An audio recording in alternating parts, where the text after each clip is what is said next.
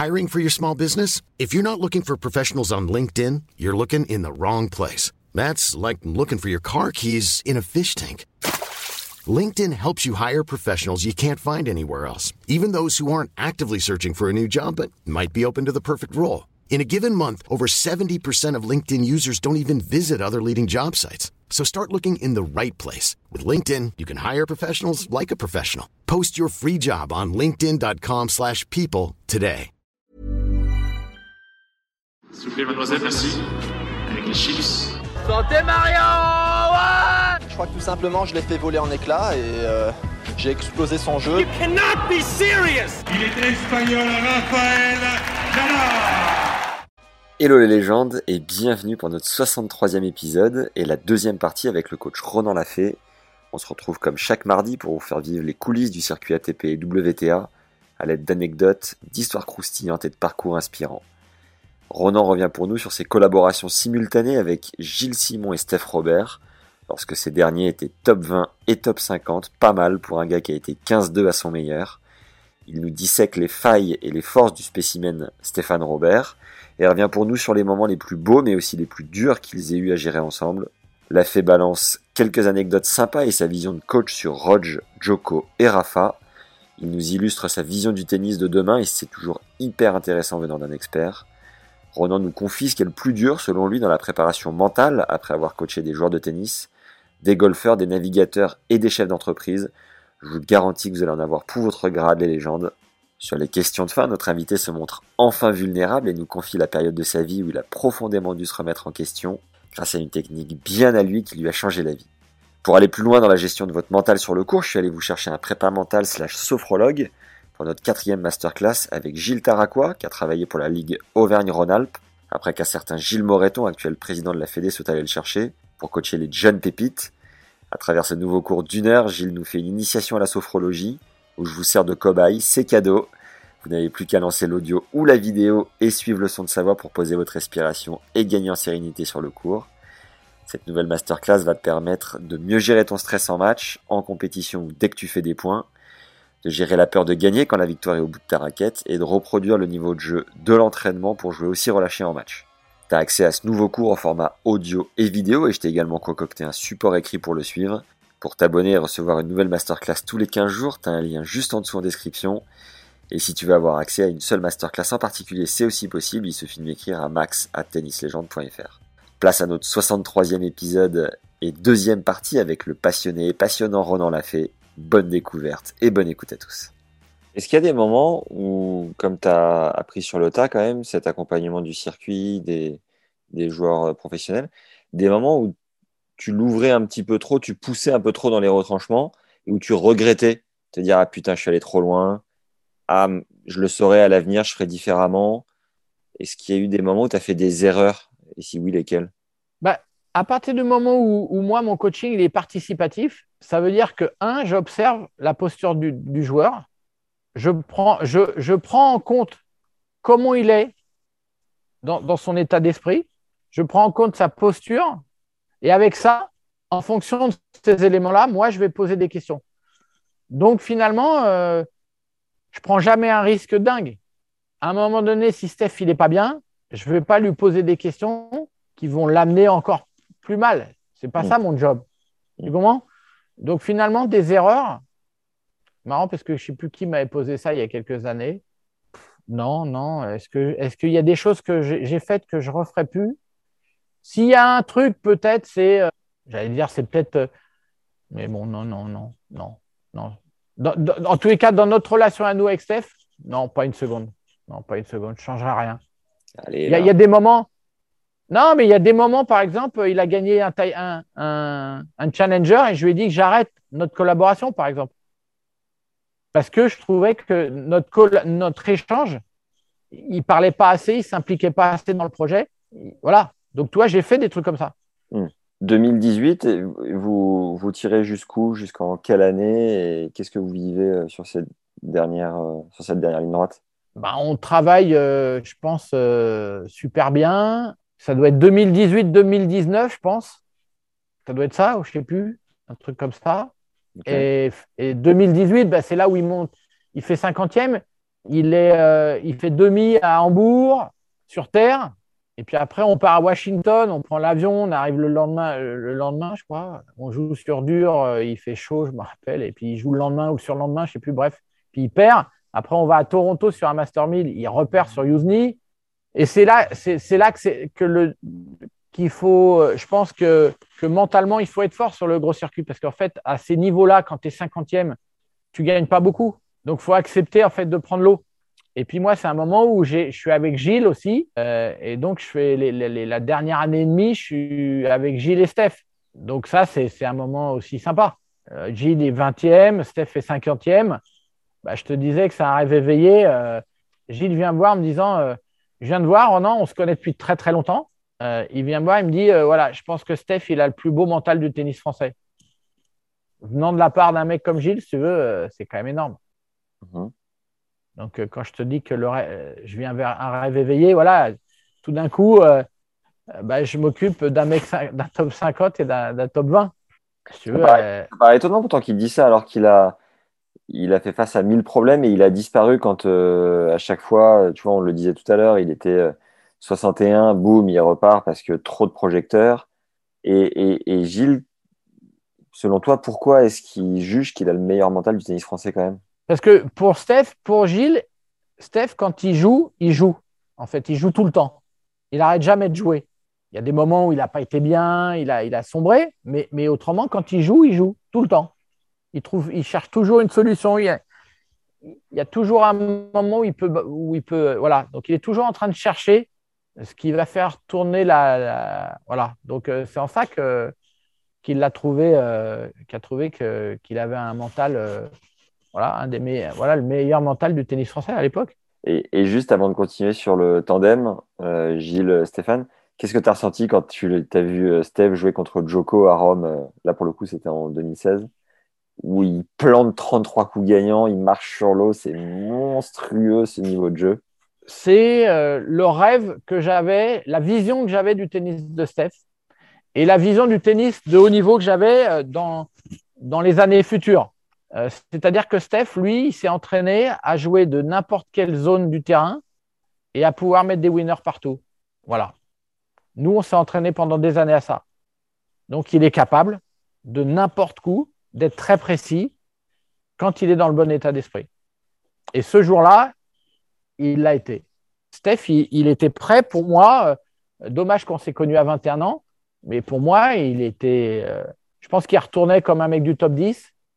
Il servait malheureusement pas comme un, t- un mec du top dix, mais, euh, mais je pense qu'il y a, ouais, il y avait. Moi, je croyais qu'il allait être beaucoup plus fort que ça. En tout cas, je, voilà, moi, je, tu m'aurais dit, Steph, il va être top dix, j'aurais dit oui. Je, ça me, voilà, je pense qu'il a une qualité de frappe, il a un retour, un retour mais, mais de malade. Il est capable en coup droit et revers de mettre tout le monde euh, loin, loin. Donc, euh, quand tu retournes déjà, tu pèses. Bah oui, tu, tu pèses sur l'adversaire et, et contre n'importe qui. Tu leur montres que finalement, Gilles et Steph, ils pèsent très, très lourd en retour. Et il a quoi ? Il a un œil qui voit plus vite que la moyenne ? Je pense qu'il a un œil qui va plus, plus vite que la moyenne. Je pense qu'il est capable aussi. Nous, on a fait beaucoup, beaucoup de travail de, de méditation sur cette, euh, sur, cette, sur cette attitude, justement. On a travaillé sur le calme pour ne pas lâcher le terrain très tôt, trop vite. Il avait tendance à se jeter très vite, trop tôt dans la balle.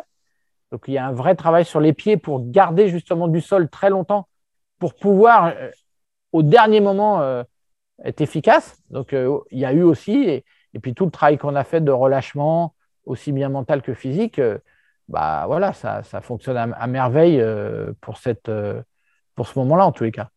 Il a manqué quoi pour euh, battre Djoko ce jour-là, tu penses ? Il manque à Steph, euh, j'allais dire… Euh, de ne pas avoir performé assez tôt et de ne pas avoir assez cette habitude d'avoir au bout de la canne des grands joueurs. Voilà. Ouais. C'est, c'est, c'est ça qui lui a manqué. Il n'a pas, pas eu, dans sa jeunesse, il avait un peu les mêmes soucis. Euh, il ne voulait pas être dans les tout meilleurs. Euh, tu vois, il y a, il y a eu toujours eu ce, ce, ce souci-là et, et je pense que c'est juste ça. Il, il, en, il en aurait battu. Il, déjà, tu vois, quand il est arrivé sur le, sur le circuit, la première fois, il ne voulait pas s'entraîner avec eux. La deuxième fois, en deux mille dix-huit, bah, il a joué beaucoup avec eux. Donc, mmh. voilà, tu vois, c'est tout ça, en fait. dans la construction d'un champion, il y a, il y a, il y a tous ces, ces détails qui font qu'à un moment donné, euh, il ne va plus les regarder, il va les jouer, il va se rendre compte. Voilà. Et, et je pense qu'il ne les a pas assez joués, euh, ces mecs-là, à l'entraînement. Et il ne les a pas battus assez à l'entraînement pour dire, bah voilà, euh, tiens, regarde, je suis capable, je suis capable. En fait, c'est, ce « je suis capable », il est très important d'avoir ça en tête, tu vois. Mm. Et, et si tu n'as pas ce « je suis capable euh, », c'est compliqué. C'est très compliqué. Voilà. Donc, c'est ça qui lui a manqué. Bah, je te donne un exemple parce qu'il joue, il joue Djoko à ce moment-là. Derrière, il joue Anderson, qui est top vingt à l'époque. Il gagne quatre sept. Derrière, il joue Zverev, qui est jeune à l'époque. Et ils sont à un sept partout. Et Steph fait le break. Je crois qu'il mène trois un. À lui de servir. Et là, tout d'un coup, il est paralysé parce que dans sa tête, il se voit gagner le match. Et il se dit, mais c'est pas possible. Ça serait complètement dingue et tout. Et là, c'est fini. Voilà, voilà la, la, la problématique. Elle est là. C'est qu'à un moment donné, euh, c'est tellement énorme pour lui, par d'où il vient, euh, tu vois, qu'il n'a pas été élevé assez à ça, on va dire. D'accord. Tu mmh. vois ? Et ça, c'est très important. Donc, la solution dans ce cas-là, c'est de se confronter le plus tôt possible à la performance, en tout cas plus poussée que ce que notre cerveau euh, a la capacité, euh, que ce que notre cerveau se croit capable de faire, en tout cas. Oui, mais je ne peux pas dire ça parce que tu vois, Steph, il était moins deux à, à, à vingt ans, moins trente à vingt et un. Donc, tu peux te dire que c'est quand même énorme. Oui, oui, oui. Mais, mais chacun, mais, chacun a mais sa mesure, les... en fait. Voilà, mais, mais en tous les cas, dans son fort intérieur, à un moment donné, bah, il n'a peut-être pas rêvé assez de pouvoir les battre, ces mecs-là. Yes. En okay. étant jeune, peut-être. Je, je, tu vois, je, je pense qu'en tous les cas, c'est important, ça. Voilà. Un traditionnel rappel pour nous filer un coup de main. Qui, je t'assure, fait la diff sur le long terme. Mets-nous un like dès maintenant si t'es sur YouTube, cinq étoiles si t'es sur Apple Podcast et un commentaire sur les deux plateformes, c'est du fuel pour nous pousser à continuer de te régaler. Souviens-toi que t'as aussi accès à la quatrième masterclass avec le prépa mental et sophrologue Gilles Taracoa qui a travaillé pour la Ligue Auvergne-Rhône-Alpes. Gilles nous fait entre autres une initiation à la sophro pour apprendre à te servir de la respiration dans le but de gagner en relâchement et en plaisir sur le cours. Je vous ai enfin mis en place une offre à l'année, c'est tout bénef, c'est en lien en description, allez on y retourne. Avant de basculer sur Gilles, est-ce que tu peux nous dire le plus beau moment que tu as vécu avec Steph et le moment le plus dur sur le circuit ? euh, Le moment le plus beau, c'est, je pense que c'est… Alors, il y a eu des moments, il y a eu un moment exceptionnel, il jouait mais euh, incroyablement sur herbe, il mettait des doudounes à tout le monde euh, en deux mille dix-huit à Wim. Les mecs… Euh, Je me rappelle qu'il y avait un mec qui était top quarante, là, un Italien, je crois, qui lui a même proposé de l'argent tellement il avait joué grave euh, en lui disant bah voilà, je te paye com- je te dois combien parce que il, il, il marchait sur l'eau, vraiment. Et pour moi, il a un jeu d'herbe de dingue, Steph, et tu vois. Et, et au tirage, il joue euh, l'Argentin là euh, qui sert, qui sert là, comment il s'appelle ? Del Potro. Il joue Del Potro au premier tour. Ouais. Voilà, donc c'est, c'était, c'est dur à jouer, Del Potro, euh, tu vois. Mais voilà, euh, je pense que ce moment-là, pour moi, c'est… Je me rappelle la semaine, là, c'est… on faisait un travail de malade, c'était fabuleux. On était en, en osmose, on travaillait ensemble, on se parlait, c'était… Et, et justement, derrière, il fait demi à Hamburg, tu vois. Et contre donc, Del Potro, voilà. Il fait quoi ? Ouais, il prend trois sept. Ça démarre mal, euh, il est un peu nerveux… Euh... Il n'aimait pas trop ces jeux-là, euh, tu vois. Euh, l'autre lui bricole sur le revers, je crois, il lui fait des chips de revers de, de mémoire, hein, je ne me souviens plus trop, mais voilà, c'est, c'est pas, ouais, c'est pas top. Est-ce Et que le moins est-ce que, bon… Ce que tu avais aimé particulièrement dans cette période, c'est votre fusion, communication et les résultats… Je ne dirais pas fusion, je dirais pas fusion, ça ne veut rien dire fusion. C'est euh, l'échange. Votre osmose, voilà. Tu as dit votre osmose, ouais. J'ai dit l'osmose ? Ouais. Ouais, ok. Eh ben, je... Ok. Je suis pas sûr que j'ai dit ça, mais peut-être, peut-être. Hop là, Ronan, ralenti et retour en arrière. On faisait un travail de malade, c'était fabuleux. On était en, en osmose, on travaillait ensemble, on se parlait, c'était… Tu vois quand tu veux, hein ? Fais-moi confiance. Allez, on y retourne. Mais en tous les cas, oui, c'est ça. C'est... En tous les cas, c'est cet échange. C'est okay. Lui partager ce qu'il ressentait. Et du coup, moi, je pouvais le challenger s'il n'y avait pas ça. Et, et, et là, effectivement, c'est… Bah, déjà, qu'il, on rigole, il est cinquantième mondial, quoi. Tu vois ouais. Il est cinquantième mondial. Il a trente-huit ans, je crois. Et juste entre nous, euh, pourquoi fusion, ça veut rien dire? Ah, parce que je pense que lui, il a sa personnalité et moi, j'ai la mienne. Et il n'y a pas de fusion là-dedans. Ok. C'est chacun son job. Il n'empêche qu'on se rejoint sur un truc pour partager. Mais y a, y a pas, on n'est pas, euh, pas collés ensemble. Ouais. Il a sa personnalité, j'ai la mienne et point. Okay. Tu vois ? Ça, ça reste pour moi important. Mm. Moi, je suis là pour former euh, des, des, des champions. Je ne suis pas là pour, euh, pour l'amener dans mon territoire et dire il est à moi. Et... Mm. Tu vois, au contraire, moi, je forme pour qu'il devienne fort et point. Yes. Le moins bon, tu voulais ? Le plus dur, ouais. Bah, le plus dur, c'est peut-être qu'il se blesse là euh, quand il est cinquantième. Il part, il part jouer la tournée euh, sud-américaine là et, et il se fait une pubalgie. Et du coup, euh, moi, je ne vais pas à Indian Wells. Je, je le rejoins à Miami, mais on ne peut pas s'entraîner vraiment. Après, on, il fait Roland. Il, il, on ne s'entraîne pas. Tu vois, tu vois c'est, c'est une fin un peu… Pff, voilà, c'est, c'est, c'est un peu dommage. Voilà. À ce moment-là, on travaillait bien, on était, c'était chouette et bon, c'est, mais, mais, pff, tu vois, j'ai du mal à, à dire, je ne fonctionne pas tellement comme ça en fait. Mmh.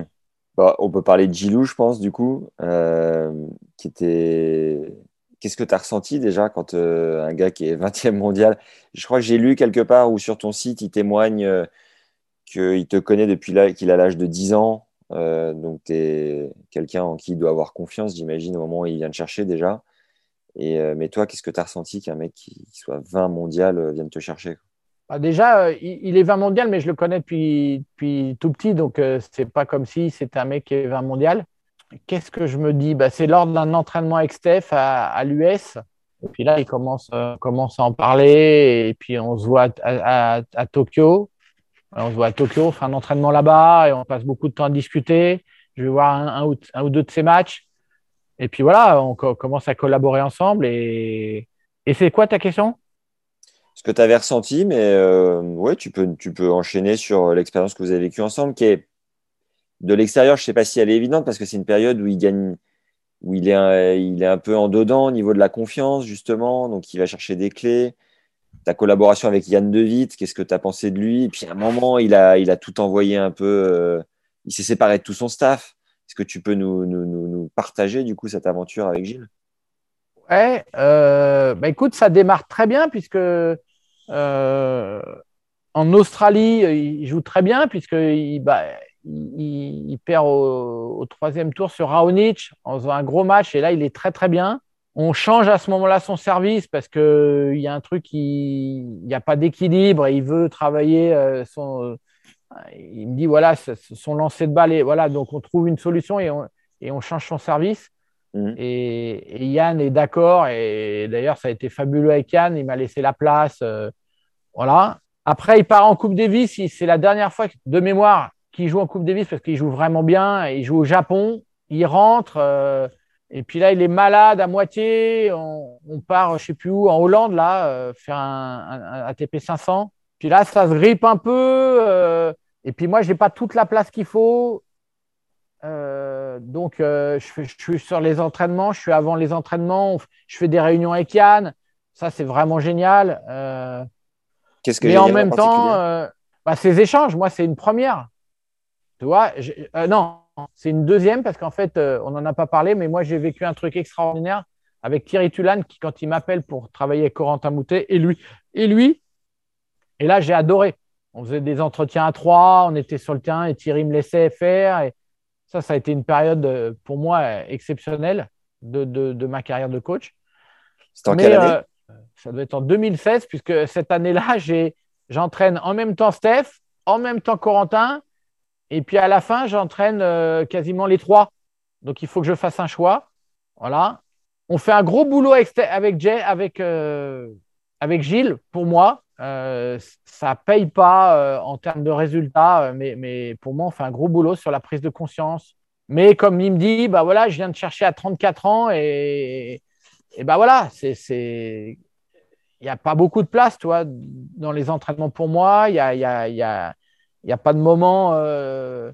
Voilà. Et puis, du coup, euh, moi, je suis un peu fatigué et Gilles me demande de partir euh, à, à l'U S avant l'U S à Winston-Salem. Je viens de finir avec Steph à Roland et, et je suis vraiment fatigué de ces, ces, ça, cette année et demie là. Et je lui dis, euh, bah, je ne suis pas prêt à y aller. Et voilà, c'est après qu'il décide de, de… Et je pense que c'était une bonne chose. Moi, je pense que je suis arrivé à un moment où, où Yann et, et, et Gilles étaient un peu en bout de course.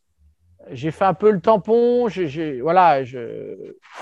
Tu vois, c'était, c'était un, un moment un peu… Euh, mais, mais je ne remets rien en question du travail qu'on a fait. J'ai trouvé ça génial. Euh, tu vois, j'ai eu Gilles au téléphone là il y a un mois. Euh, voilà, c'est, c'est juste génial d'avoir collaboré avec, avec un, un, un joueur de ce niveau-là. Mm. Tu vois, voilà, j'ai, j'ai... Et puis d'entraîner les deux, quoi. Il m'est arrivé de, faire, de suivre le match de Steph, le, le match de Gilles, le double de Gilles, le double de Steph dans la même journée.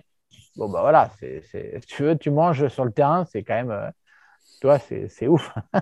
Est-ce que, comme les deux parlent énormément et sont quand même des fins tacticiens de ce sport et puis juste des passionnés, est-ce que tu te souviens d'une soirée en particulier où, je sais pas, vous avez parlé tennis jusqu'au bout de la nuit? Est-ce que tu pourrais nous faire vivre un souvenir un peu mémorable comme ça ou une anecdote?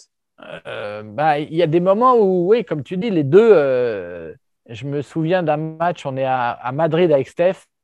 Et puis, je sais pas, tout d'un coup, il est minuit et, et il me dit, ça va pas. Il jouait Gaël, mon fils, le lendemain. Et, et là, nous voilà partis à discuter. Il était minuit, quoi. Mmh. Jusqu'à je sais pas quelle heure, tu vois.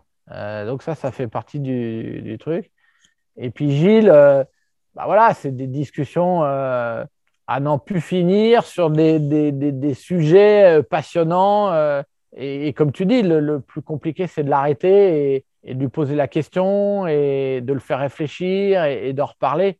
Mais, mais c'est quand même exceptionnel d'avoir collaboré avec deux champions comme ça.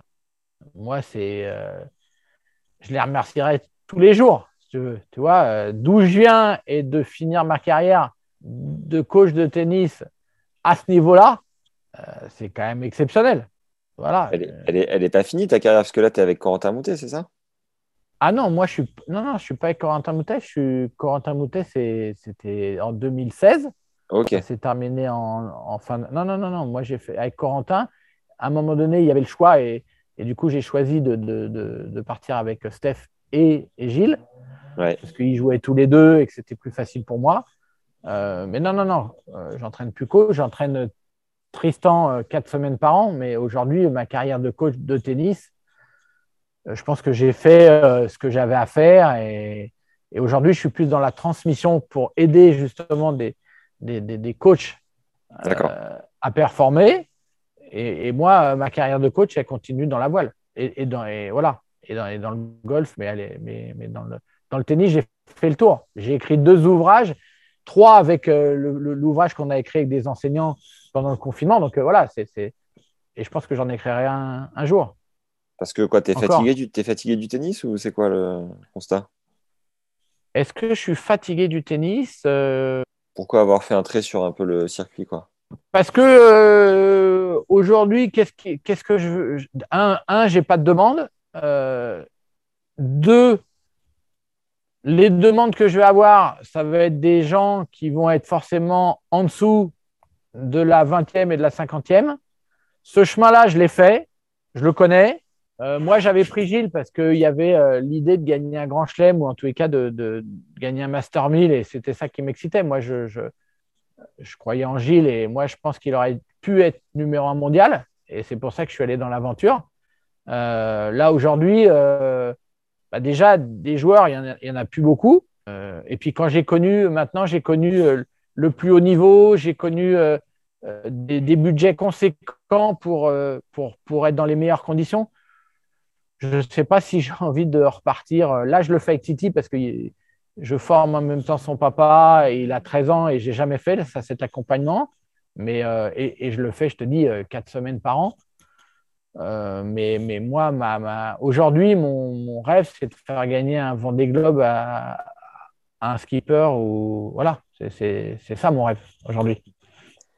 Allez, juste pour revenir sur Corentin Moutet qui était encore plus volcanique à l'époque, est-ce que tu peux nous partager, toi, comment tu l'as pris, quand tu l'as eu, ou est-ce que tu l'as, ou est-ce que tu as eu la sensation de l'emmener, et peut-être un souvenir ou deux pour nous imaginer le tout? Bah, écoute, moi, c'est un moment assez court de ma carrière de coach, mais en même temps, un, un, un... j'ai plein de très, très bons souvenirs de, euh, de moments extraordinaires. Voilà.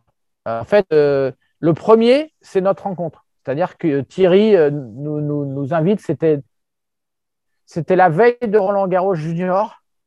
Euh, Coa est junior première année ou deuxième année ? Première année. Et on se retrouve euh, au C N E avec Co, Thierry Tulasne et moi.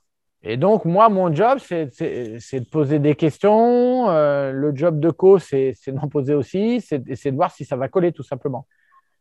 Puis, à un moment donné, ça fait deux heures et demie qu'on y est. Et là, Thierry se lève et dit, bon, bah, les gars, on se retrouve demain. Euh, okay. Et puis, après, je dis à Co, je dis, il était, je ne sais pas quelle heure, il était dix-huit heures. Tu vois, on est tous les deux au C N E et on, on va dans la salle d'époxy. Tu vois, tu vois ce que c'est les... C'est une salle, tu peux mettre de l'altitude, tu peux mettre de, de l'oxygène, et cetera. Okay. Pour, pour faire croire que tu es en altitude. Ouais. Bref, on va dans cette salle-là. Et puis, je ne sais plus pourquoi. Je sais... Soit on fait une séance de sophro, soit Co, il s'allonge et on travaille de la respiration. Un truc comme ça. Et on se connaissait à peine avec Co, toi. Ça faisait trois heures qu'on était euh, en train de, de, de, de discuter ensemble. Et puis, tout d'un coup, il se lève, il me dit « Ronan, j'ai une idée. » Donc, il a Roland-Garros junior sur terre le lendemain. On est au C N E sur dur. Il me dit, moi, ça fait je ne sais pas combien de temps que je n'ai pas touché une raquette. Il me dit, écoute, on va faire un match ensemble et je t'explique les règles. Et là, je me dis, mais où on est ? On est tous les deux au C N E, il n'y a plus personne. Puis, il me dit, bouge pas, je vais, je ne sais pas, aux toilettes. Et puis, il voit un jeune black qui s'entraîne à l'époque à… Il va peut-être se reconnaître. Il s'entraîne à Poitiers. Et il est là, je ne sais pas ce qu'il branle le mec, mais il est là. Et Co, il, il a le pack, il dit, bah, tiens, on va jouer tous les deux sur le terrain, on va faire un set ensemble. Moi, j'avais, je ne connaissais pas Co, je n'avais jamais vu. Je lui dis, bah, écoute, est-ce, est-ce que tu peux m'expliquer les règles du jeu ? Tu veux que je fasse quoi ? Est-ce que j'interviens ? Qu'est-ce que tu veux faire et tout ? Et puis, il me dit, euh, non, non, non, on va discuter au changement de côté tous les deux. Et puis, je veux, euh, je veux me lâcher. Et puis, il fait son set comme ça. Et puis, à la fin, il me dit, bon, ben bah, voilà, euh, on se retrouve demain à Roland. Mais comme ça, truc de, de, qui vient de nulle part, tu vois. Ouais. Et puis, euh, il commence et l'échauffement, il met une balle euh, sur le périph' au bout de deux minutes. Et je dis, bon, ben bah, voilà, on y est. Et je crois qu'il passe un ou deux tours. Euh, c'est costaud et tout. Et puis, il joue un mec, le, un Argentin, je crois, il me semble, le matin. Et puis, l'après-midi, il jouait Blancano en quart ou en huitième, je ne sais plus exactement. Et puis, alors, évidemment, il est en colère parce que Blancano euh, n'a pas joué le match le matin et lui a déjà un match dans les pattes. Donc, si tu veux, ça l'énerve au plus haut point. Et puis, je ne sais pas pourquoi, à un moment donné, il me dit euh, « Tiens, viens, Ronan, on va aller dans la salle de, de, de kiné. » Il trouve une salle de kiné sous le Langlen, là. Et puis, il me dit, euh, bah, tiens, euh, on va s'installer là pour discuter et tout. Puis, on discute. Puis, à un moment donné, je ne sais plus pourquoi, on en arrive à, à, à dire, parler de la respiration. Il me dit, euh, on va, ouais, on va, je vais faire de la respiration. Je lui dis, tu veux qu'on éteigne la lumière ? Il me dit, oui. Donc, nous voilà dans la salle. Lui, il est allongé sur la table. Il fait de la respiration. Et, et puis, tout d'un coup, il se lève. Il me dit, c'est bon. Hyper calme. Et là, il démarre le match contre Geoffroy en, en trombe. Je ne sais plus, il met… Il mène quatre un en deux secondes et demie. Et, et voilà. Et c'était, avec Co, ça a été magique. Et Co, il, il passait un tour en futur à ce moment-là. Et, et à un moment, il part tout seul en, à l'autre bout de, de, de la Russie ou je ne sais plus où. Euh, bon, bref, il part faire deux tournois. Et il part tout seul à dix-sept ans, faire le premier. Et il gagne le futur. Donc, on s'appelle, on s'envoie des messages et tout. Avant la finale, il me dit alors… Euh, qu'est-ce qu'il faut que je fasse et tout, on rigole. Parce qu'en fait, je, moi, je ne lui donnais jamais de conseils. Et il gagne le tournoi, et après, Thierry va le rejoindre, et il gagne le deuxième, deuxième futur. Donc, en fait, il s'envoie deux futurs en, en, en deux semaines, alors que jusqu'à présent, il passait un tour. Voilà, donc là, c'est, c'est, c'est magique. Et, et c'est… Euh, voilà. Et tu disais que quand tu as collaboré avec euh, Gilles, toi, tu voulais euh, aller taper le, la première place mondiale, même si à trente-quatre piges, putain, c'était quand même hyper euh, ambitieux.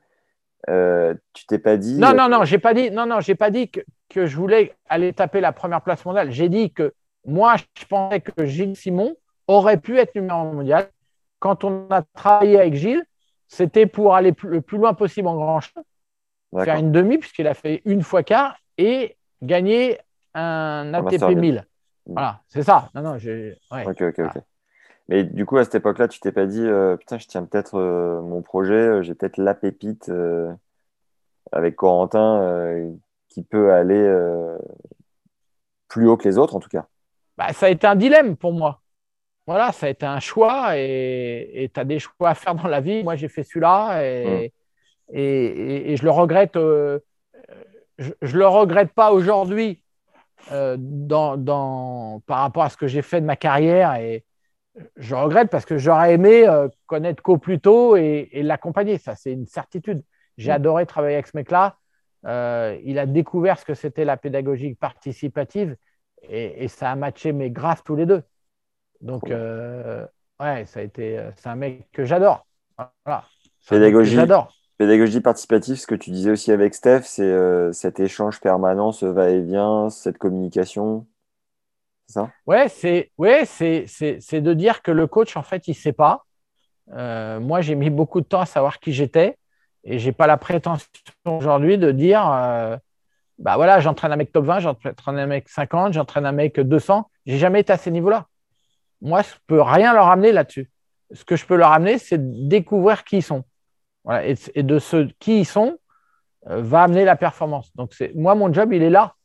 Et, euh, et quand je disais que j'avais changé de paradigme en quatre-vingt-seize, là, on, c'était le début de notre conversation, bah, c'est ça. Quand, quand j'ai secoué très fort et que j'ai, c'est que je passais d'une pédagogie directive, hein, qui est, qui est quand même encore d'actualité dans, dans, dans les clubs, pour beaucoup en tous les cas, à où c'est moi qui sais, l'élève ne sait pas, il m'écoute et je le juge, à une pédagogie participative euh, où finalement, euh, bah voilà, le joueur, il sait. Et même s'il ne sait pas, je vais l'aider à, à mettre des mots, à mettre des mots précis euh, euh, et à trouver.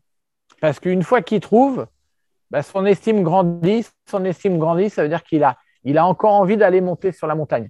Voilà. Et moi, c'est ça mon, mon job. De le pousser à réfléchir. Et finalement, un champion, c'est un mec curieux avant tout. C'est pas un mec qui tape bien dans la balle.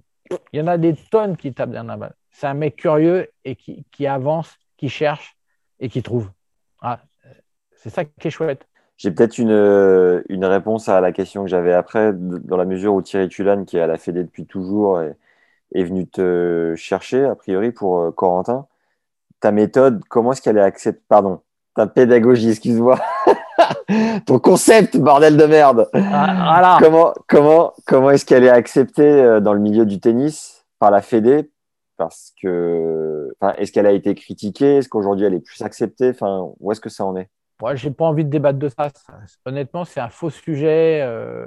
Moi, aujourd'hui, je fais mon chemin. Moi, pendant des années, euh, j'ai eu envie de, de, d'échanger. J'ai eu envie de.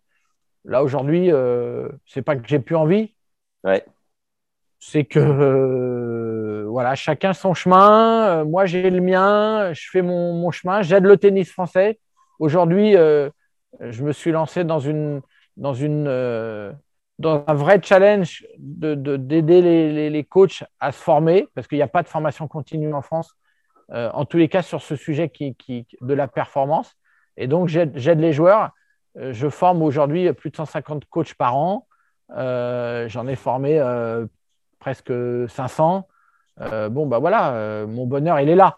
Ouais. Euh, tu vois, j'attends pas et j'ai jamais attendu qu'on me dise ou qu'on me donne euh, un bon point ou une belle image. Je, je suis passé à autre chose. Okay. Je fais mon chemin. Et puis, il y a des gens que ça intéresse, euh, qui viennent de milieux différents. Tu vois, aujourd'hui, j'ai des avocats, des médecins, euh, De, de, de tout horizon euh, qui viennent chercher la performance chez moi. Euh, donc, ça veut dire que euh, bah, voilà, ça, ça intéresse de plus en plus de monde, en tous les cas, ces sujets. Les avocats, les médecins, ils veulent se former à quoi quand ils viennent te chercher ? Bah, justement, à la performance, parce qu'eux, dans leur métier, ont besoin de… de, de sont stressés ou, ou, ou cherchent aussi à, à mieux comprendre comment, comment se passe la performance. Okay. Et, et moi, aujourd'hui… Euh, Euh, dans mes formations, c'est vraiment de ça dont il s'agit. C'est, c'est, je ne parle pas de mental parce que pour moi… Hiring for your small business? If you're not looking for professionals on LinkedIn, you're looking in the wrong place. That's like looking for your car keys in a fish tank. LinkedIn helps you hire professionals you can't find anywhere else, even those who aren't actively searching for a new job but might be open to the perfect role. In a given month, over seventy percent of LinkedIn users don't even visit other leading job sites. So start looking in the right place. With LinkedIn, you can hire professionals like a professional. Post your free job on linkedin.com slash people today. Mental, c'est la préparation mentale, c'est préparer à, à je sais pas quoi.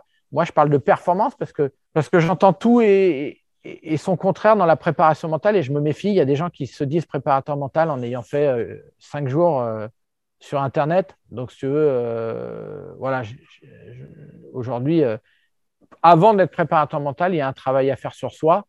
Et, et donc, moi, les gens que je forme, euh, c'est eux pour la performance, mais avant tout pour eux, pour, pour, pour, être, euh, pour, pour comprendre ce qui se passe en eux. En fait, c'est ça mon, mon, mon, mon enjeu à moi aujourd'hui. Alors, avant de passer aux questions de fin, est-ce que tu as des anecdotes vécues avec le Big Three, le, le top trois, euh, Rafa, Djoko et, et Federer. Est-ce que tu as des anecdotes vécues avec eux ou si tu n'as rien forcément vécu de particulier avec eux, est-ce que tu peux nous partager euh, ce que tu penses d'eux et, et de, la, de, le, de la trace qu'ils laissent dans l'histoire de ce sport qui nous passionne? Alors, je vais commencer par, euh, par Federer parce qu'on a vécu un truc avec Steph euh... C'était quelques jours avant le tournoi en Australie en deux mille dix-huit, l'année ouais. où il gagne, hein, je crois, deux mille dix-sept. Où il revient et deux mille dix. Ah bah c'est deux mille dix-sept. On s'entraîne avec lui à Melbourne en court couvert et en fait tout le monde se pose la question comment comment euh, Federer va ba... va faire pour battre Nadal euh, puisqu'il bloque sur son vert, t'es, euh, son coup droit croisé là et qui arrive sur son vert et il est emmerdé là-dessus tout le temps. Et là on voit un truc, euh, on se regarde avec Steph, on se dit mais c'est pas possible. Federer, il fait que des demi-volées en revers. Des fois, ça va dans le mur et tout, et il rigole. Et là, on se dit, mais là, euh, moi, je parle beaucoup de détachement, tu vois, c'est quand même un mot fort pour moi. Et là, je vois le mec, il fait confiance à sa raquette, il fait confiance à la balle qui sort de la raquette. Bref, je vois un, un truc que j'ai jamais vu nulle part de ma vie, dont je rêve. Euh, dans, voilà, voilà le, le type de joueur dans, que je rêve un jour d'entraîner. De, de, de plus se poser de questions, de lâcher le coup et de se dire euh, j'ai la force mentale pour me dire bah voilà, elle va être bonne ou faute, mais je m'en fous. Et, et quand je le vois faire la finale qu'il fait sur, sur Rafa, je me dis bah voilà, on y est. Ces prises de balles tôt là, euh, en demi-volée, bah, il les a fait contre Rafa, quoi. Donc là, je me dis euh, c'est incroyable. Euh, pour parler de Djoko, euh, moi je l'ai vu commencer sa carrière à dix-huit ans euh, en Serbie, en futur, on était là-bas avec Steph. Je pense qu'il a amené, euh, et de loin pour moi, bah, tout le côté de travail, de méditation, de visualisation. J'ai entendu dire qu'à sept ans, il commençait déjà à visualiser. Euh, il se voyait déjà gagner Wimbledon, qu'il travaillait ses émotions euh, à sept ans. Dans la forêt. Je pense que lui, il a amené… Ouais, dans la forêt, exactement. Euh, je pense que lui, il a amené ça euh, à… Moi, je pense que c'est un… Moi, c'est un exemple pour moi. Parce que euh, quand tu… Quand tu prends son jeu séparément, il n'y a pas un coup qui, qui fait mal, à part le retour qui est exceptionnel. Mais le reste, il n'y a rien de. Il n'y a pas un mec du top cent qui a moins que lui, on va dire, pour moi. Il sert pas. Euh, il est précis, certes, mais il y en a d'autres qui, qui sont précis. Voilà. Et je trouve qu'avec ce jeu-là, il a été, il, il a été capable de. Et je suis déçu pour lui qu'il n'ait pas fait le Grand Chelem. Euh, je trouve que c'est énorme, euh, tout simplement. Voilà, j'ai un énorme respect pour ce mec-là parce qu'il a poussé euh, très très loin. Euh, et je me dis, hein, y a un mec comme Federer avec avec avec euh, euh, ce, ce travail. Je dis pas que Federer l'a pas fait. Je peux pas me permettre de dire ça. Je suis pas assez proche de lui. Mais en tous les cas, je, je vois le tennis qu'a qu'a, fait, qu'a, qu'a Djoko et je me dis c'est complètement dingue. Voilà, donc ça, je suis admiratif au plus haut point. Et, et je me dis qu'il y a de la place pour tout le monde, pour, pour euh, tu vois, parce que, euh, voilà, pour moi, il y a vraiment de la place. En travaillant comme ça, il y a vraiment de la place pour aller chercher euh, des rêves. Et puis, euh, Nadal, parce que euh, je trouve que c'est fort en étant numéro un mondial, d'avoir fait évoluer son jeu. Souvent, alors, beaucoup de joueurs ou beaucoup de sportifs attendent, si tu veux, de perdre avant de changer ou d'être dans le mur pour changer. L'être humain, il est un peu comme ça. Il attend la sanction. Lui, il n'a jamais attendu la sanction. Mmh. Gilles me disait, quand, quand il, joue, il, joue, il jouait Nadal à l'entraînement il y a quelques années, il me disait, c'est fou, Nadal à l'entraînement, il ne met que des mines. Il en met partout et ça nous énerve tous parce que euh, dès que tu le joues en, en match, il ne joue plus du tout comme ça. Mmh. Donc, en fait, je pense qu'il y avait un vrai projet d'amélioration sans cesse. Et donc, l'entraînement, ça servait à ça. Et, et c'était clair. Et, et, et je trouve que cette vision qu'ils ont eue tous les deux, là, parce que je ne peux pas les dissocier euh, de son coach, euh, je pense que cette vision-là, c'est très important pour, euh, pour former le joueur de demain. Je pense qu'il faut vraiment avoir une vision. C'est quoi le tennis de demain ? C'est, euh, c'est un Medvedev qui sert première et seconde à deux cents. Je pense probablement qu'on va se diriger vers ça. En tout cas, c'est, c'est ce que je vois. Il y a un moment, Djoko, il a montré une voie. Je l'ai vu faire des, des volées liftées à mi-cours. Je pense qu'il y a un moment donné, on va y venir. Euh, voilà. Je... Mais en tous les cas, euh, le coach et le joueur qui va gagner demain, c'est le mec qui aura un coup d'avance. Voilà. C'est clair. Et je pense que euh, Daniil, avec Savara, ils ont un coup d'avance aussi. Je pense qu'ils ont un coup d'avance parce que il a commencé très tôt à travailler euh, ce qui se passait à l'intérieur de lui et, et, euh, et je pense qu'ils ne sont pas nombreux, au final, à l'avoir fait. Et ils ne sont pas nombreux à le faire encore aujourd'hui.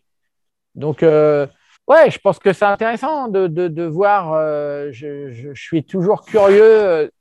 Nous, je pense qu'on a eu un coup d'avance, mais, euh, mais on a commencé trop tard. Euh, mais je pense qu'on avait un coup d'avance aussi. Voilà. Est-ce que c'est euh, Daniil qui fait le plus palpiter ton cœur aujourd'hui sur la jeune génération ? Oh, il n'y en a pas un plus que l'autre. Sinner, il m'impressionne par le, le non-respect qu'il a des mecs. Je pense que c'était marrant parce que Daniil, il avait joué Steph à, à Moscou et, et, et, et Steph, il en prenait une bonne et je crois qu'il avait pris six zéro au premier. Et l'autre, il était hyper calme et tout d'un coup, il a pété les plombs. C'est peut-être la dernière fois que je le vois péter. Mais à l'époque, mais à l'époque, quand il jouait, il jouait très vite, très, très vite, Daniil. Il lâchait, il devait être très, très nerveux et il accélérait tout ce qui bouge. Là, aujourd'hui, c'est, c'est clairement, ça a changé. Euh, mais, mais je pense que ce qui, ce, qui me, ce qui m'intéresse dans les générations futures, je pense qu'il y a quelques années, le tennis, si je prends l'exemple de la France, il y avait, euh, fallait se protéger, en gros. Il y avait une, une forme de protection. Euh, finalement, la, la plupart des, des jeunes qui sortaient des écoles, et cetera, ils voulaient quoi ? Ils voulaient avoir un C D I, ils voulaient, et cetera. Tu vois ? Et dans le tennis, finalement, et je pense que c'est pour ça qu'on était bon à l'époque, il fallait jouer la diag, il fallait jouer la sécurité. Puis quand tu avais la balle à mi-cours, alors il fallait envoyer… Voilà. Et puis est arrivée une bande de jeunes, là, qui eux… Alors, je pense qu'il y a eu les Kyrgios, il y a eu les… Euh, je ne sais plus quel joueur australien là aussi qui est complètement Tomic, qui ont commencé euh, Dolgopolov. Je pense que c'était une transition un peu où les mecs ils ont commencé à ouvrir le jeu tout le temps, n'importe où. Et je pense que Steph a fait partie de cette génération. Je pense qu'il en mettait partout, Steph, de partout. Il pouvait jouer toutes les zones. Et nous, c'est, je pense que c'était ça notre coup d'avance. Voilà. Euh, et je pense qu'aujourd'hui, bah, le, le, le monde, le monde, c'est un monde d'aventuriers. Je pense qu'il y a tout à créer. Euh, je discutais avec un, un, un ancien d'H E C que j'ai vu dernièrement et il me disait bah, tu sais que maintenant les jeunes qui sortent d'H E C, soixante pour cent veulent créer leur, leur, leur, leur business ou leur, leur start-up. Et, et moi, quand j'y étais, ils voulaient tous être en C D I ou fonctionnaire. En fait, c'était important le C D I. Donc, je vois, je vois le paradigme qui a changé. Et forcément, le tennis, il, il profite aussi de tout ça. Et moi, et, et moi c'est ça qui, qui, qui, qui, qui me plaît, c'est d'imaginer ça. Et de me dire, c'est quoi le tennis de demain ? Parce que, justement, il y a, y a, y a eu la cherche, les chercheurs d'or aux États-Unis. Ben, je pense que là, le tennis, il y a tout à, à réinventer. Il y a tout à créer, pour moi. Oui, oui, il y a un filet. Oui, il y a des lignes. Mais aujourd'hui, euh, ben voilà, Medvedev, il sert à deux cents secondes. Sinner, il ne respecte pas Nadal quand il joue. Il lui rentre dedans comme personne ne l'avait jamais fait. Je ne sais pas si tu as vu ce match à Roland, euh, pas celui-là, mais euh, bah, il a joué deux fois. Mais la première fois, quand il joue en, en indoor, là, bah, en indoor, quand il fait froid et que c'est en octobre, mais, mais c'est incroyable. C'est, c'est... J'ai jamais vu un jeune de cet âge-là. Le mec, il est en face, il est quoi? Il est numéro un encore, peut-être, ou numéro deux, peut-être, euh, Nadal à ce moment-là. Mais, mais moi, je trouve ça beau. Il... Avant, les mecs avaient du respect. Lui, il n'a pas de respect. Et, mais tu vois, dans, le respect dans le bon sens du terme, mm. c'est que, OK, il a Nadal en face, mais il va jouer. Il va jouer son tennis. Mm. Et ça, je trouve que c'est, c'est ça, c'est très, très beau. C'est incroyable. Tu vois, c'est, c'est, cette culture, je crois qu'il faut, il faut casser les codes. Et, et moi, c'est ce que je fais en formation aujourd'hui, à aider les, les, les, les coachs à, et les, je, les joueurs euh, à, à imaginer le tennis de demain. Et, et, et à s'enlever les cadres. Quand je vois qu'aujourd'hui, on en est encore à faire des gammes, mais je me dis, mais je me dis, mais il y a un truc qui ne va pas. Il y a un truc qui ne va pas. Tu remplaces, tu remplaces par quoi, toi, les gammes? Mais je n'ai pas envie de répondre à cette question par… Euh, mais en tous les cas, aujourd'hui, il y a de la créativité tout de suite. Donc, euh, même une gamme, il peut y avoir de la créativité parce que sur une gamme, il n'y a jamais la même vitesse, jamais la même longueur, jamais la même vitesse. Et mmh. donc, il, il faut amener du jeu dans tout ça. En D'accord. tous les cas, il n'y a pas de répétition. C'est ça que je veux dire. Alors, il y en a qui vont me tomber dessus. Bien sûr qu'il y a de la répétition. Mais aujourd'hui, il y a surtout de la créativité. C'est pour ça que j'adore Benoît Paire. Voilà, je pense que Benoît Paire, c'est un extraterrestre. Et je pense qu'il a inventé ça aussi, lui. Il a inventé quelque chose. Parce qu'à un moment donné, il a cru en lui. Il, a fait, il s'est entraîné comme il voulait. Et, euh, et, et c'est sûr qu'on ne l'aime pas. Euh, mais, euh, mais moi, j'adore. Il a créé quelque chose. Il tu a créé pas, quelque chose. Tu ne veux pas lui apporter la respiration à, à Benny? J'ai rien à lui apporter. Il a tout apporté. Le mec a été dix-huitième mondial. C'est, c'est... Voilà. Je ne sais même pas s'il a fait un footing dans sa vie. Voilà. Et ça, c'est quand même dingue. Et le mec s'entraîne des fois une heure, une demi-heure. Et sauf que le mec, il, voilà, il, il sait ce qu'il fait. Il ne veut pas, il veut pas être pollué. Et puis ses entraîneurs, euh, ben, il n'en a pas eu beaucoup. Comme par hasard. Parce que pour entraîner un mec comme ça, bah, faut être résilient, faut comprendre, faut pas juger. Et, et voilà. Et c'est des mecs comme ça qui sont là-haut. Tu vois, Manarino, il a aussi inventé le jeu. C'est, c'est, c'est, c'est fabuleux. Tu vois ? Qu'est-ce que tu trouves aujourd'hui dans le golf et la voile qui t'excite peut-être euh, davantage, j'ai l'impression ? euh, Est-ce que ça m'excite davantage ? Euh, déjà, euh, bah déjà, là, j'ai, j'ai, j'ai, j'ai eu la chance d'a- d'accompagner Armel sur les deux dernières années. Sur Armel, un, Armel comment Armel Tripon. Okay. Armel Tripon, voilà, que qui, je suis depuis deux mille sept. Qui est l'équivalent voilà. de qui euh, dans le top cent euh, du tennis, quoi, qu'on puisse comprendre. Tu veux dire en termes de niveau de jeu ? Ouais. Ou en termes de personnalité ? Les deux. Bah, il a gagné la Route du Rhum. C'est un mec qui pèse. La Route du Rhum, c'est qui... quoi c'est, c'est comme un grand chelem ? Ah non, non, non, parce qu'en plus, il, il a. Il, non, non, non, non, mais il est, il est dans le top euh, cinquante. La Route du Rhum, ah, c'est quoi? C'est plus un Masters top... mille ou cinq cents? A T P cinq cents? Bah, lui, il a couru sur un, un bateau avec. Euh, voilà, on dirait que c'est un. C'est un c'est, allez, c'est entre deux cent cinquante et cinq cents.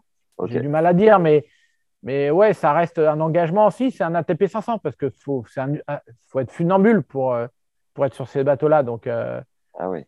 Au moment il peut chavirer le truc, donc ouais ouais si si c'est un ouais ouais ouais et... Euh, voilà et, et moi j'ai eu la chance d'accompagner, donc j'accompagne, moi je faisais à un moment donné, j'allais en Australie avec Steph, je rentrais, j'allais sur l'eau avec Armel dans les tempêtes, euh, on prenait quarante-trois nœuds euh, autour de Groix, c'était complètement dingue, euh, après j'allais sur le terrain avec Steph, je revenais, voilà, et donc, c'est génial moi, toi, en, termes, en termes de diversité c'est exceptionnel.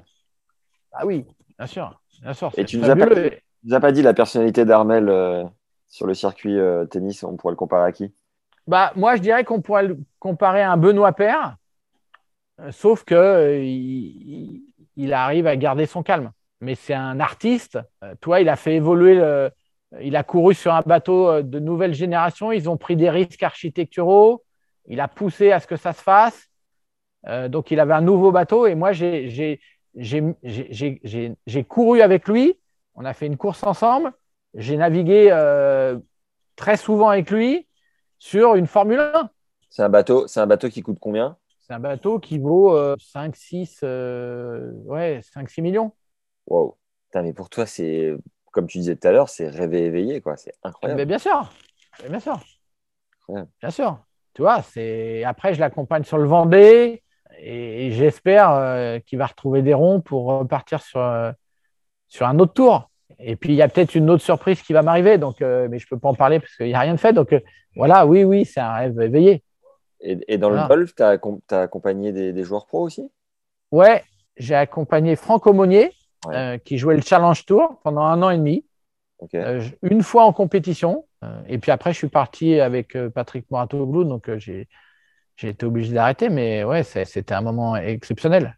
Toi, tu joues combien au, tu jouais combien à ton meilleur au golf? Oh, je, je, moi, je n'ai pas fait de compétition. J'ai, j'ai dû faire une, une fois une compétition, mais j'ai même pas, non, mais je, je sais à peine jouer. Ah ouais, putain, mais c'est fou. Non, mais je sais à peine jouer, je tape dans la balle. Ouais. Mais, euh, mais là, aujourd'hui, j'accompagne un, je, un, un jeune joueur, j'allais dire, un joueur qui a Fred Grosse-Grange, qui a cinquante-six ans, et, et je le prépare pour les cartes euh, euh, européennes euh, fin janvier euh, au Portugal. Et donc là, pareil, ah, tu, tu l'accompagnes sur la performance euh, grâce au détachement. Quoi. Oh là là, c'est, pas, ça, c'est un petit résumé. Hein, c'est, non, non, il y a un vrai travail. Oh là là, c'est un.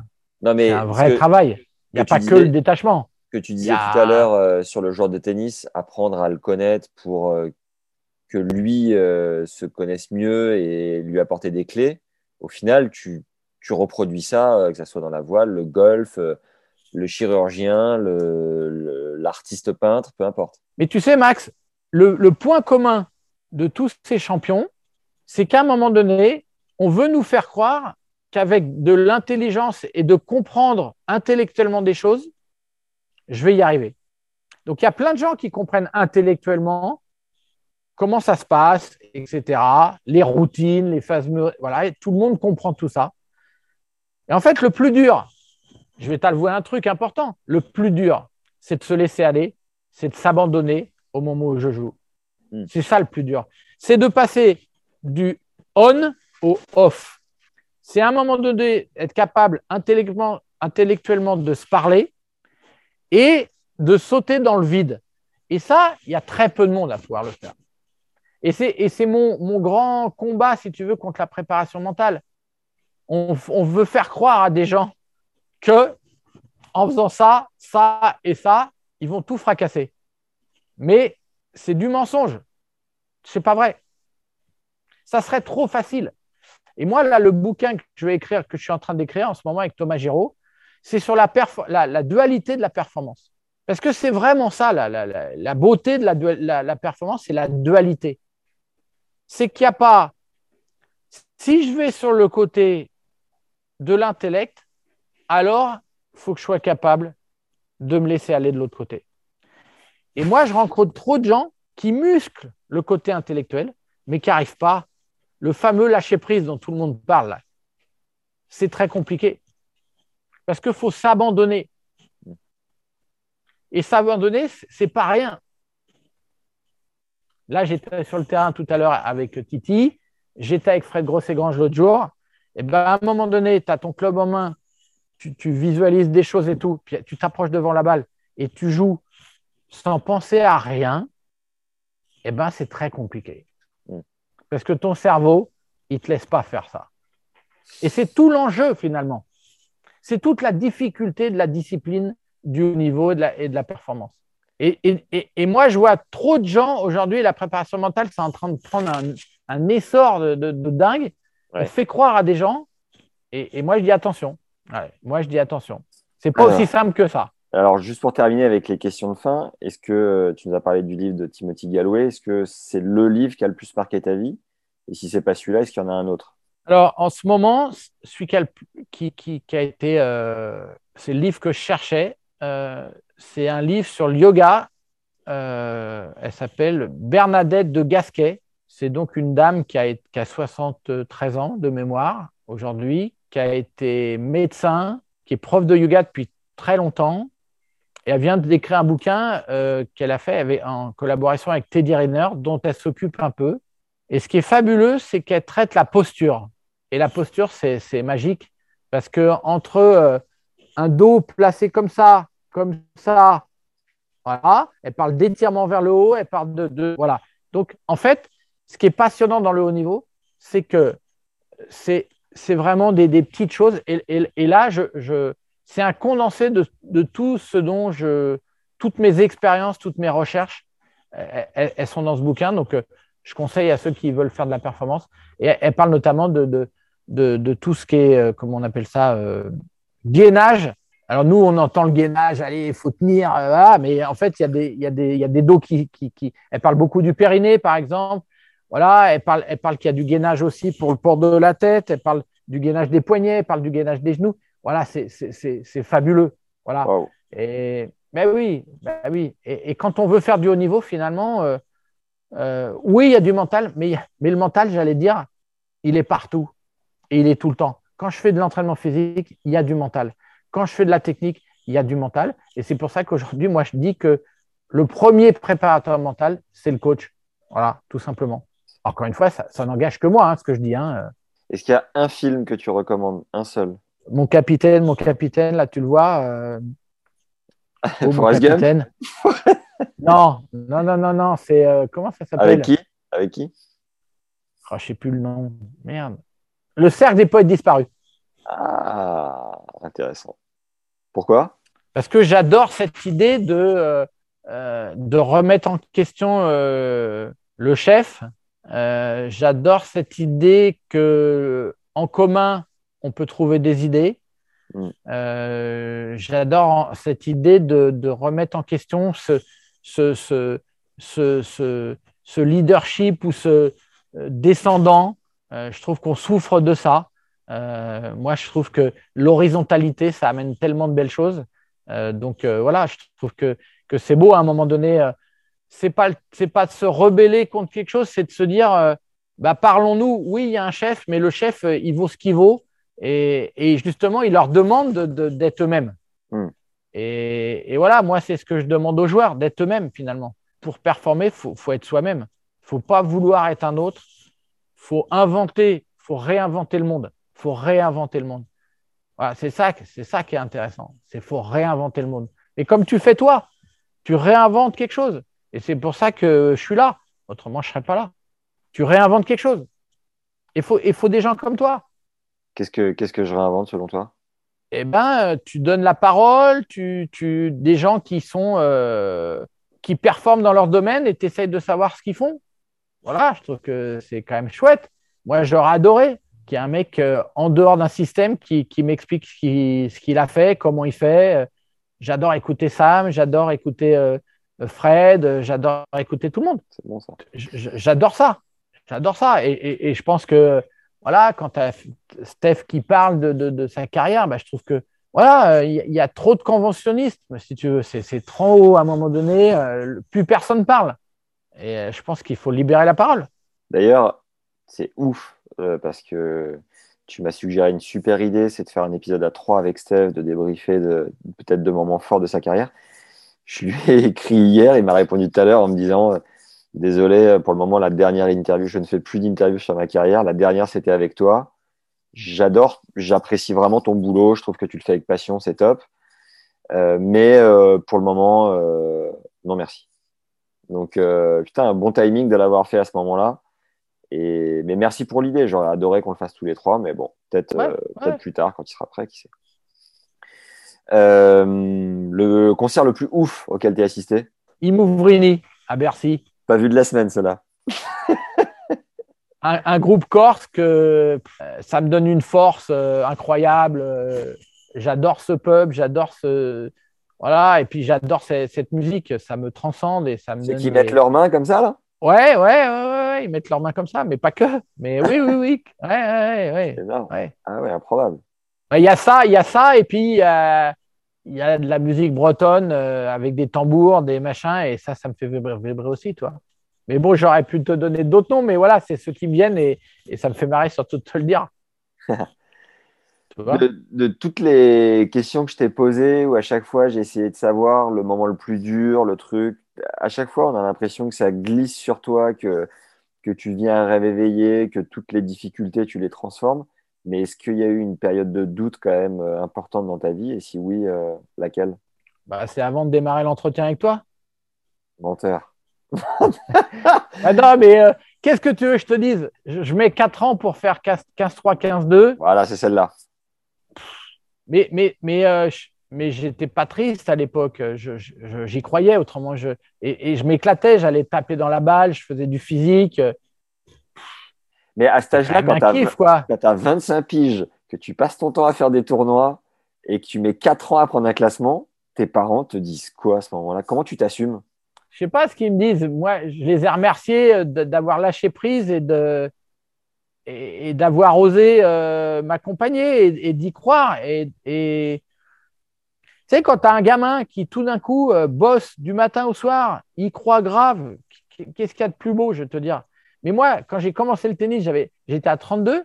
Je faisais les tournois en stop. Je dormais dans les vestiaires. Mais, mais moi, le tennis, c'était, c'était, le, le, c'était l'aventure, c'était les voyages. C'était ça. Et, et, et après, si tu veux, moi, quand, quand je partais en tournoi, il y a peut-être des coachs qui flippent en disant « Putain, je fais à l'autre bout du monde, le coach, il paye le billet d'avion et éventuellement business. » Et de se dire « Putain, s'il se gaufre au premier tour. » Mais moi, moi rien que le, d'arriver à l'aéroport, d'entendre euh, le prochain vol et tout.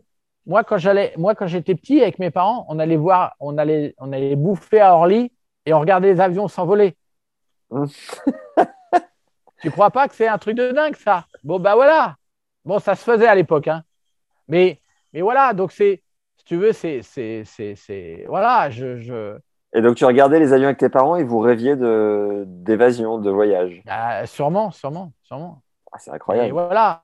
Ben oui, donc, euh, j'ai, je ne je, je, je joue pas un rôle. Je, je, voilà, c'est, c'est, c'est... Pour moi, il n'y a pas de difficulté. Il y a, il y a euh, les difficultés, je les ai rencontrées. Je les ai réglés. Et puis maintenant, la vie est un jeu hein, pour moi. Vraiment. Vraiment. Tu vois, qu'est, la vie est un jeu. Qu'est-ce que tu pourrais quand même glisser euh, à l'oreille du Ronan euh, qui était, euh, qui n'avait pas encore le B E et euh, qui lui ferait du bien d'entendre dès maintenant, là, dès tout de suite, de réinventer le monde ou je ne sais pas. Oh non, parce que ça, je l'avais au fond de moi. OK. Mais ouais, de, ton, de, ton, de, moi, de, de, ton, de ton bagage aujourd'hui, de ton expérience, qu'est-ce que tu pourrais lui dire ? Pour gagner du temps ? Ouais. Bah, je, moi, je pense que je pense que j'avais une vie, euh, j'ai eu une vie, euh, mes parents m'ont, m'ont trop chouchouté et m'ont trop et m'ont trop, trop préservé. Et du coup, quand je suis arrivé dans ce monde, euh, pour, te, pour, te, pour te donner l'état d'esprit dans lequel j'étais à l'époque, j'avais fait une course en vélo, un truc à, à, à deux balles, tu vois. Et en fait, j'étais en tête, mais largement, et j'ai attendu, j'ai attendu que le, le deuxième arrive pour qu'on arrive ensemble. Bon, bah, tu vois, à l'époque, j'étais très, très touché. J'aurais pu faire curé, mais j'étais pas bon pour aller faire de la compétition. Ah ouais. Donc, il a fallu réapprendre et changer tout ça. Et moi, je suis parti dans les Pyrénées. À trente ans, je suis parti pendant quarante-deux jours tout seul avec le sac à dos parce que je voulais me prouver que que voilà que, que fallait que je grandisse, que, que c'est, ma vie elle était, mes parents ils m'avaient rendu trop ça, euh, c'était bien les vacances, c'était bien de partir en vacances tout le temps, mais, mais qu'il y avait euh, autre chose et il fallait que je me construise. Voilà, donc je suis parti quarante-deux jours euh, avec le sac à dos, j'ai traversé les Pyrénées. Euh, Sur quoi, Saint-Jacques-de-Compostelle ? Ah non, non, non, j'ai traversé d'Andaille à Banyuls, toute la chaîne des Pyrénées par les, par les crêtes. Et tu as compris voilà, quoi ça a été mon... Ah bah j'ai tout compris. C'est-à-dire bah, j'ai compris que si je ne préparais pas l'étape, je me perdais. J'ai compris que si je n'étais pas concentré, je me cassais la gueule et ça pouvait être dangereux parce que j'étais tout seul. J'ai compris qu'il fallait s'alléger euh, parce que quand, quand tu es lourd, bah, tu n'es pas agile. Euh, j'ai compris tout ça. Et c'est donc, bon, ça. Après, j'ai, j'ai, j'ai été léger, agile. Voilà. Et, et du coup, je préparais tout pour être euh, prêt. Putain, énorme. Euh, on approche les trois heures d'interview, c'est beau. C'est pas vrai. Euh, incroyable. À qui, euh, à qui t'aurais envie de donner le relais, euh, Ronan ? Qu'est-ce qui euh, aimerais-tu entendre sur le podcast et que tu pourrais éventuellement nous aider à avoir ? Gilles, une deuxième fois, ouais. Par exemple. Bah, tu veux avoir, ah, tu veux avoir Gilles ? Mais Mais Gilles, euh, tu sais, on a déjà fait, dur, une, hein, Gilles, hein. On a ah, déjà fait ouais. une première partie et il y avait son agent à côté. C'est pas, c'était pas si simple. Tiens. Ah, d'accord. D'accord. Et, et, euh, et j'adorerais faire une deuxième partie parce qu'évidemment, on a fait le, le, le, le millième des sujets que j'aimerais euh, parler. Bien sûr. Toi. Moi, ce qui m'intéresse, mais bon, euh, ça serait un mec des neurosciences. Tu vois ? Tu penses à qui ? À personne. Merci. Mais euh... Merci de ton aide. non, non, non, non, mais oui, ça, ça serait ça aller là-dedans. Ça serait, euh, mais après, euh, euh, tu as fait Emmanuel Planck. Pas, pas encore. Bon, bah, il y a Manu qui est intéressant parce que voilà, il a quand même, c'est, c'est un des mecs quand même pour moi, c'est, c'est un, un des grands tra- entraîneurs français. Allez, merci okay. beaucoup Ronan. À ouais, très vite. Merci Max. Ouais, ça marche. Ciao. Ciao. Merci Ronan pour ce moment génial et merci à toi jeune légende d'être au rendez-vous comme à chaque fois ou pour la première fois qui sait. Viens me dire dans tous les cas ce que t'en as pensé en commentaire. J'adore te lire, ça me motive comme jamais, ça permet au contenu d'être mieux mis en avant grâce au référencement. Alors surtout ne te bride pas et balance tout ce que t'as. Tu peux aussi nous aider en mettant cinq étoiles et un commentaire sur Apple Podcast. Je le répète à chaque fois, mais c'est hyper important pour nous. Chaque geste compte pour la survie de, cette, de ce travail, tout simplement. Un grand merci à Fopam, Marcus, Plush et Coco qui nous écrit. Les épisodes sont tellement variés qu'on y revient à nouveau avec plaisir à chaque fois. La sincérité et la simplicité de Max et ses invités donnent à ce podcast une authenticité qu'on a plaisir à écouter et réécouter. P S, vivement un épisode avec Stan Wawrinka. Bon les gars, et les filles, aidez-nous à avoir Stan, envoyez-lui des messages, peut-être que ça le motivera. Merci aussi aux tipeurs qui nous soutiennent sur la plateforme Tipeee, les liens sont juste en dessous pour y accéder, tu peux nous aider à hauteur de trois euros par mois ou plus si le cœur t'en dit, chaque épisode représente plus de dix heures de taf, on a maintenant les hors-séries en plus et on se creuse au quotidien pour te régaler, alors voilà, chacun à sa manière, c'est toujours ultra cool de se sentir soutenu. On a sorti mardi dernier notre quatrième masterclass d'une heure avec Gilles Taracoa, prépa mental et sophrologue qui a bossé pour la Ligue Auvergne-Rhône-Alpes aux côtés de Gilles Moretton, actuel président de la Fédé. À travers ce nouveau cours d'une heure, Gilles nous fait une initiation à la sophro où je vous sers de cobaye, c'est cadeau. Vous n'avez plus qu'à lancer l'audio ou la vidéo et suivre le son de sa voix pour poser votre respiration et gagner en sérénité sur le cours. Cette nouvelle masterclass va te permettre de mieux gérer ton stress en match, en compétition ou dès que tu fais des points, de gérer la peur de gagner quand la victoire est au bout de la raquette et de reproduire le niveau de jeu de l'entraînement pour jouer aussi relâché en match. Tu vas apprendre à te servir de la respiration pour gagner donc en relâchement et en plaisir sur le cours. C'est cadeau. Tu as accès à ce nouveau cours en format audio et vidéo et je t'ai également concocté un support écrit pour le suivre. Pour t'abonner et recevoir une nouvelle masterclass tous les quinze jours, tu as un lien juste en dessous en description et si tu veux avoir accès à une seule masterclass en particulier, c'est aussi possible. Il suffit de m'écrire à max arobase tennislegende point f r. Si tu veux un exemple de cours gratuit qu'on a enregistré en ligne, tu as les quatre secrets du statisticien enregistré avec Fabs Barreau, qui travaille avec Gilles Servara, coach de Daniil Medvedev. Tu vas vraiment kiffer, crois-moi, et tu vas gagner de précieux pourcentages dans ton jeu grâce à la stat, en comprenant mieux que jamais ton style et tes forces, ainsi que tes faiblesses sur lesquelles tu dois bosser. Il n'y a pas de secret. Enfin, si tu veux nous suggérer des idées, des partenariats ou autres, viens me le dire sur LinkedIn à Max Zamora, Z A M O R A, ou sur Insta à Max Emia, E E T M I A, M I A, le tout attaché, c'est toujours très cool d'échanger. Et je réponds à tout le monde, sans exception. Bon, ça l'a pas fait, hélas, la semaine dernière pour le hors-série du Challenger de Brest, dommage. Et sinon, quelques nouvelles d'Hugonis, avec qui on a fait notre dernière hors-série. Il a fait finale avec son compère actuel, le Kazakh Andrei Golubev, euh, sur le deux cent cinquante de Saint-Pé, Saint-Pétersbourg même. Il pointe au meilleur classement de sa carrière en double, jusqu'à maintenant quarante et unième, et Andrei est lui vingt-huitième, également meilleur classement euh, cette semaine pour lui. Il se partage cent cinquante points et un peu plus de onze mille dollars, ça fait du bien. Je vous précise aussi que notre ami Stéphane Houdet participe au Master de fin d'année en tennis fauteuil à Orlando, en Floride, n'hésitez pas à regarder, il y a des, euh, c'est possible de suivre en streaming directement sur leur site ou vous pouvez également checker le live score et n'oubliez pas d'envoyer un petit mot sur l'insta de Steph et, de, et d'Hugo pour le féliciter de la semaine dernière, c'est toujours ultra cool de se sentir soutenu. Voilà, c'est tout pour cette semaine, n'oubliez pas le bouche à oreille qui nous aide comme jamais, alors envoyez cet épisode ou votre épisode préféré à quelqu'un susceptible de kiffer et surtout, surtout envoyez des souches sur le cours et des bonnes ondes.